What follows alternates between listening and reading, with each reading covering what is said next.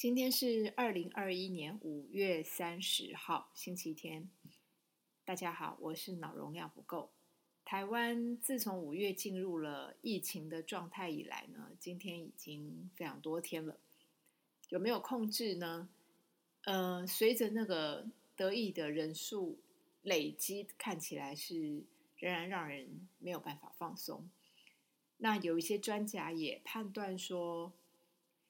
因为感染源不明，而且这个疫情是星星之火可以燎原的特质哦，所以你完全没有办法去放松。你并不能说，因为今天的数字没有突破新高，那么疫情就趋缓。有时候不是这样，有时候是呃，恰恰好这段时间它有一些状况还是没有发生，因为只要有一个人仍然带着传染源。而且没有被有效控制，那么随时它就可以变成两千三百万人的压力。所以呢，这个不是开玩笑的。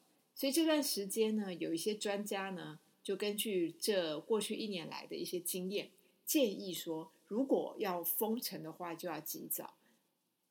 那台湾到底需不需要封城？很多人说，因为现在大家都有自觉的这个自我管理。呃，包括假日不出门，包括平日上班的时候也非常的节制，甚至呃，不管采买或者是交友，几乎都已经做到政府建议的这个这个环境跟规矩里面，显得良民非常多。那当然，少数一些呃有菜市场拥挤的状况发生，但是目前整整体来看，我觉得全民对于。这个自我管控管的这个态度还是非常好的。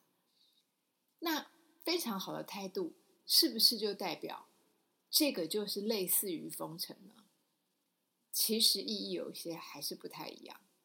因为真的，一旦封城，你现在呃已经营运上非常辛苦的公司，可能绝大部分呢都必须把他的工作。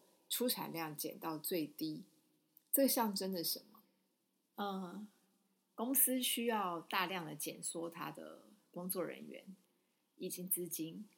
那社会上呢，人的收入会急剧的减少，急剧的减少。如果对一般中上收入的家庭来讲，其实也许问题不是很深，因为他口袋深嘛。你说封城半年，那半年就半年，他们可能就是把一些积蓄拿来使用。但是在台湾，呃，绝大部分的人还有家庭，并不是这样的。台湾绝大部分的家庭人口都还是呃每个月呢能够盈余的有限，过一个比较基本的生活。为什么会这样？当然是因为台湾长期的薪资结构偏低，而且物价反应的速度非常快，就是物价上涨的指数比薪资增加的指数高了太多。这是一个长期已经累积的现象。呃，现在不是在讨论经济的问题啊，只是说在台湾，当一个一般的老百姓呢，他基本上他是不能随时断炊的，也就是说，呃。基本上的每个月的薪资进账，就恰恰是他所需要花费的八成。应该是说他的进账呢，拿到钱之后，大概有八成九成钱就会变成是支出了，剩下的一成可能是作为备用金，也就是有时候每个月的支出不太一样的时候作为调节，这是一般比较真实的现象。所以呢，呃，封城哦，虽然呢，在专家的眼中都是非常的有效的，可以抑制这个病菌的扩散，这个没有问题，这个也是所有国人都同意的。但是它有没有其他的压力跟风险？当然是有，因为经济的问题如果不解决，接下来就是治安的问题，所以社会呢要付出极高的成本。你说，哎？人民没有收入，那政府就应该有救济制度啊。呃，对，没有错，政府应该有救济制度。可是全世界的人都知道，钱呢是会用完的，不管你这个国家政府有多少的这个财务上面的状况作为后盾，不断不断的社会救济，不断不断的把资金撒出来的结果，它终究有一个这个入不敷出的一天。所以这个东西不是长远之计，也就是说，你必须能够在六个月或者是三，最好是三个月之内，就是说，如果真的要封城的话，你必须要能够确保在有效的时间之内，真的把所有这个病毒源都呃收敛起来，完成了这个零感染的状态。如果做不到啊，或者是并不是这样，而你必须不断不断的封城下去的话。这个资源就是不断不断的在烧。以澳洲来讲呢，它其实已经封城四次了。今天有一个呃居住在澳洲的朋友呢，写了一篇文章，他提到当初呢，这个澳洲的维州这个地方，曾经一天呢确诊达七百多例，而且将近有两个月的时间呢，每天的确诊呢都超过百例，这是一个很大的压力。后来呢，确实因为封城有效，而大大的降低了这个感染的状况。不过呢，他们也付出了极大代价。虽然在防疫上面有一个很明显的成绩，但是呢，它后面的副作用还是出现了在一些家庭跟社会里面。举例来说，像呃，在心心理疾病上面的人。就暴增了非常高的比例。举例来说，在去年维州第二次大封城的五个月时间里，维州的心理咨商的电话案件数呢，就比往年增加了百分之三十。而在维州进入第四阶段，就是灾难状态必须宵禁的那个情况的第一周的时候呢？整个维州的年轻人自残、自杀的情况，紧急送医的数量呢，比前年同期竟然增加了百分之三十三。这个是澳洲，这是澳洲告诉我们的一个故事。呃，当然，澳洲跟台湾的情况不尽相同。澳洲是一个地缘比较宽广，人口比较稀少。啊，跟台湾在这边的生活状态其实相差相当的多，所以呢，他们的国情是不是完全跟台湾这边的情况相近？我们不能呃，我们不能完全用别人的数据来参考，但是也不能不参考，因为因为别人已经是封城了四次，而且是成功的国家。封城是什么意思？为什么要封四次？你一旦封城之后呢，可能呢，病毒的数量会大量被控制。可是就刚刚提到了，星星之火可以燎原，病毒就是一样。你如果没有灭绝它到干干净净，只要有一两只，它仍然可以再来一次大爆发。所以为什么很多国家、很多地方，你都听到说，哎，好像好转了，然后突然之间又增加了好多好多，然后封城了。然后过一阵子，它不封城了，然后好像好转了，但是没多久，哎，又爆发了，又封城了。这个你如果打开国际新闻，你会不断的听到这样事情的反复。所以这是一个长期的抗战，而且这个抗战是呃，人类很习惯呢，把人类也当做敌人。也就是说，过去的人类的这个敌人，通常是你在职场上的竞争对手。你在感情上的竞争对手，甚至是呃，你你最靠近你的亲人里面有你看不顺眼的人是你的对对手。结果呢，这次不是，你可能你的对手是你不知道他在哪里，他不是任何一个人，或他是一个谁，他是你找不到的，你看不见，大家时时时刻刻威胁着你，是这种状况。另外，在谈到封城之后的个人生活而言。就分别出现了两种极端的状况，有一种就是一家子人挤在一起，一家人呢本来该上班、该上学、该干嘛去干嘛，这些人都不能干嘛，全部都只得停留在家庭里面。乍听之下跟我们熟悉的周休二日没有什么不同。可是你再仔细呃理解，你就会发现，以前的假日是给走出户外的，你可以离开家门，你可以去看电影，可以去找朋友，可以去逛街，可以去透气，可以去卖场，可以去做你喜欢的事情。那么到了晚上，可能大家一家人回来了，哦，吃个饭，松呃，开开心心的聊聊天，然后睡觉。这个是一种舒服的状态，因为人其实需要自由的活动空间，自由的呃展现自己跟别人不同的兴趣跟呃喜好。可是这下问题来了，不是所有人都住在豪宅，豪宅里面呢？也许个人还有一个人一个自己的房间，你可以在一个独立的空间里面做你自己。但是很多家庭呢，其实大家挤在一堆的时候，会显得非常的拥挤。不管有没有一个人一个房间，它都会有一种拥挤感。这个很好玩，因为人类是动物，诶，人哦，其实还有一个地域性的这种味道，也就是说，我属的范围。我习惯的我的生活的步调，我的用品，我的东西，我的空间，这种是一个非常生物性的特质。也就是说，这件事情呢，不是怪别人靠近你，而是靠近你的人他也不舒服，因为每一个人他都有一个生物性的生活空间，这是一个很动物的嘛，就猫猫狗狗也是一样，它就有自己的窝，人类也是一样。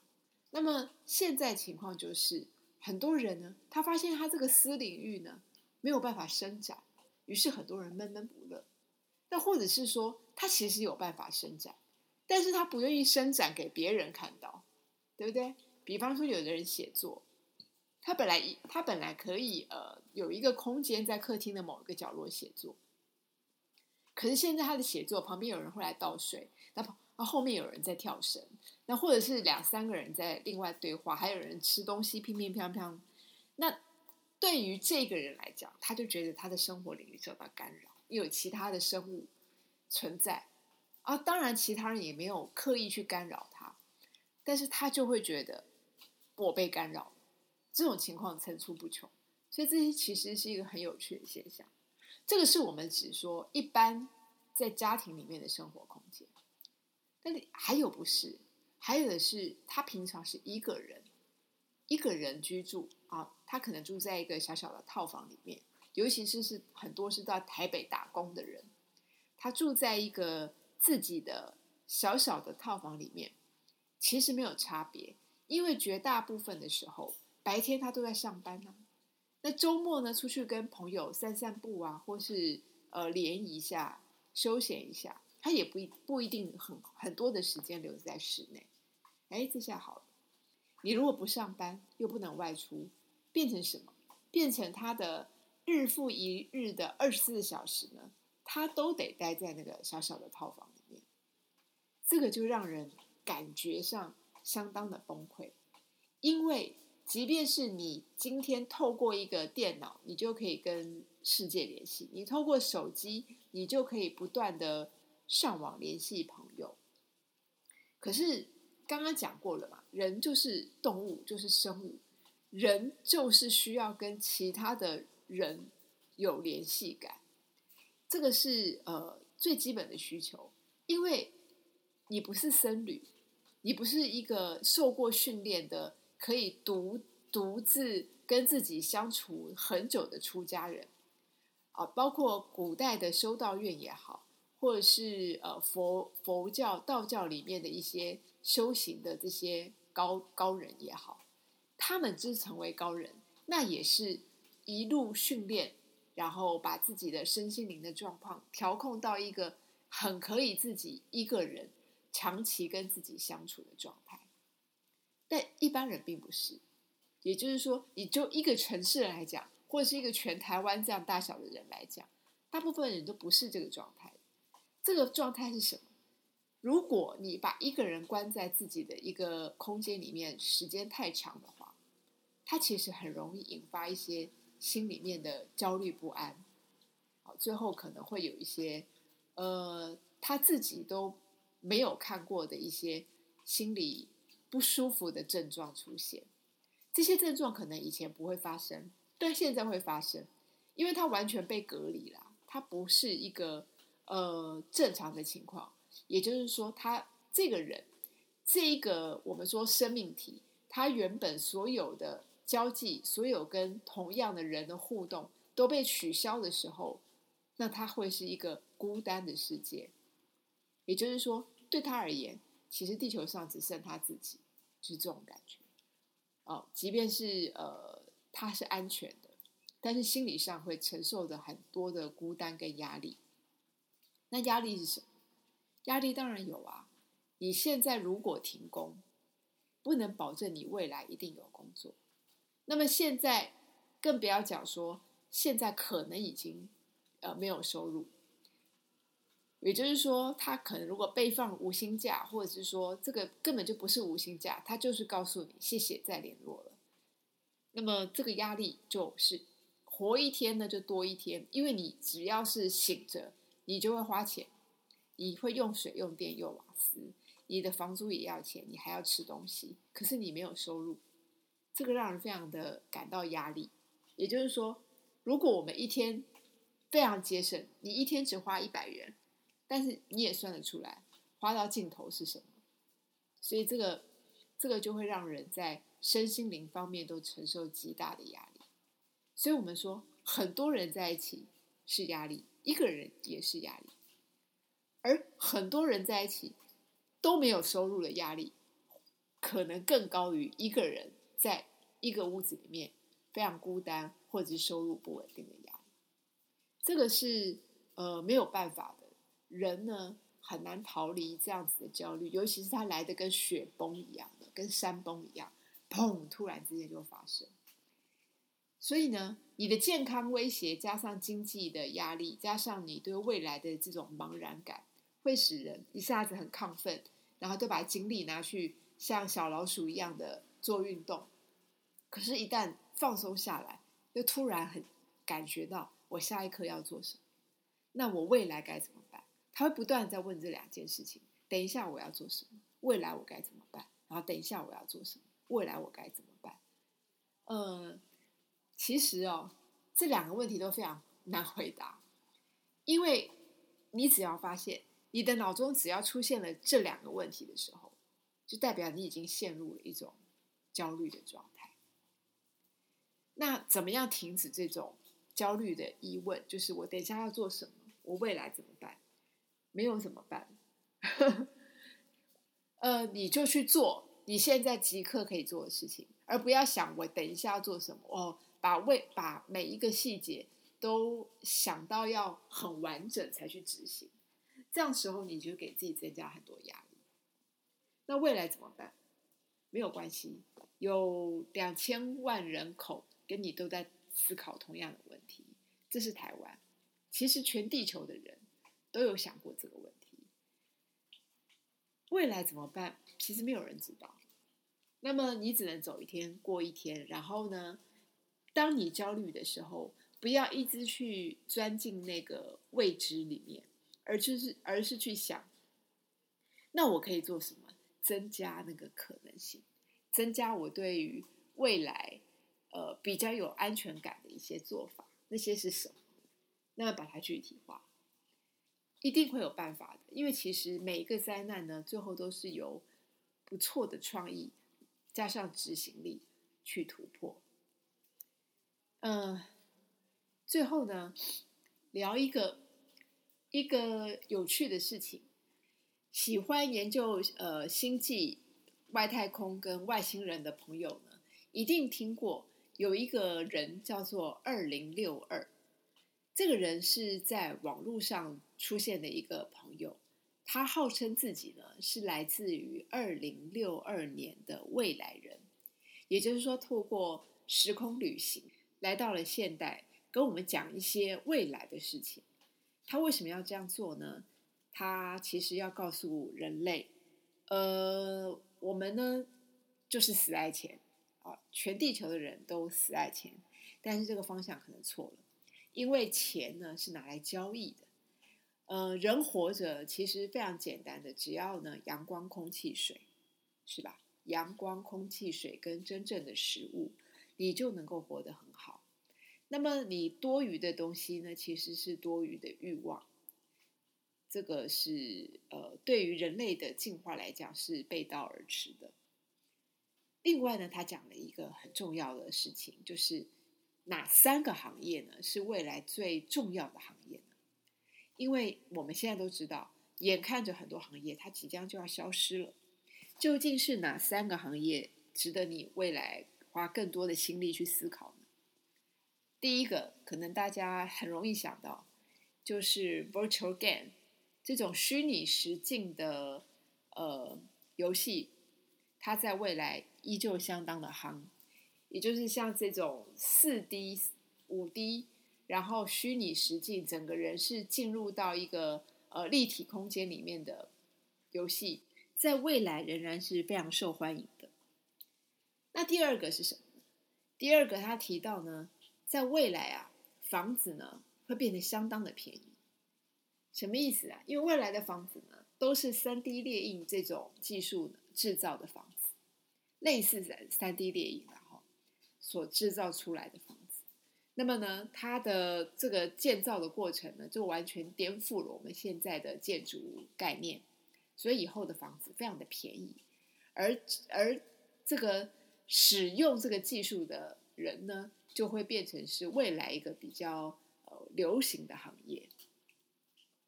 那第三项是什么呢？第三项就是 AI 人工智慧。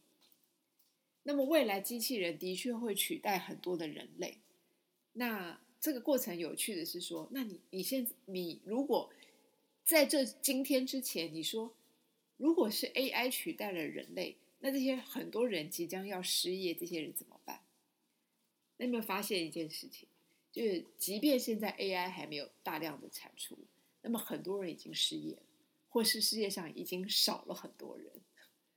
所以，呃，总之，我我不好意思是说，呃，地球呢，它用它的智慧决定了我们的一些未来，但是当 AI 取代人类这件事情呢，它就会变成毫不费力且是社会所需要的状态。那据二零六二的说法，这样子的 AI 人 AI 人工智慧的机器人呢，它分两种，有一种就是我们说普及的，也就是它的功能可能就是帮你打扫啊，帮你做一些呃家务或者一些日常生活，包括开车之类的。那比较高阶的 AI 呢，它就可以量身定做。那这个道理呢，就跟我们说的限量极品限量的东西，呃，量身打造，都只要是量身打造这个四个字出来，就是贵。所以那样子的 AI 的机器人也会相对比较贵。好，这就是未来可能不会消失，而且越来越发展的三种行业。是不是跟你我好像都没有什么直接的关系呢？嗯，没有关系。我们有大量的空闲的时间可以思考，我们将来如何跟这三样事情扯上边。如果你相信二零六二说的话的话，OK，就这样吧。晚安，拜拜。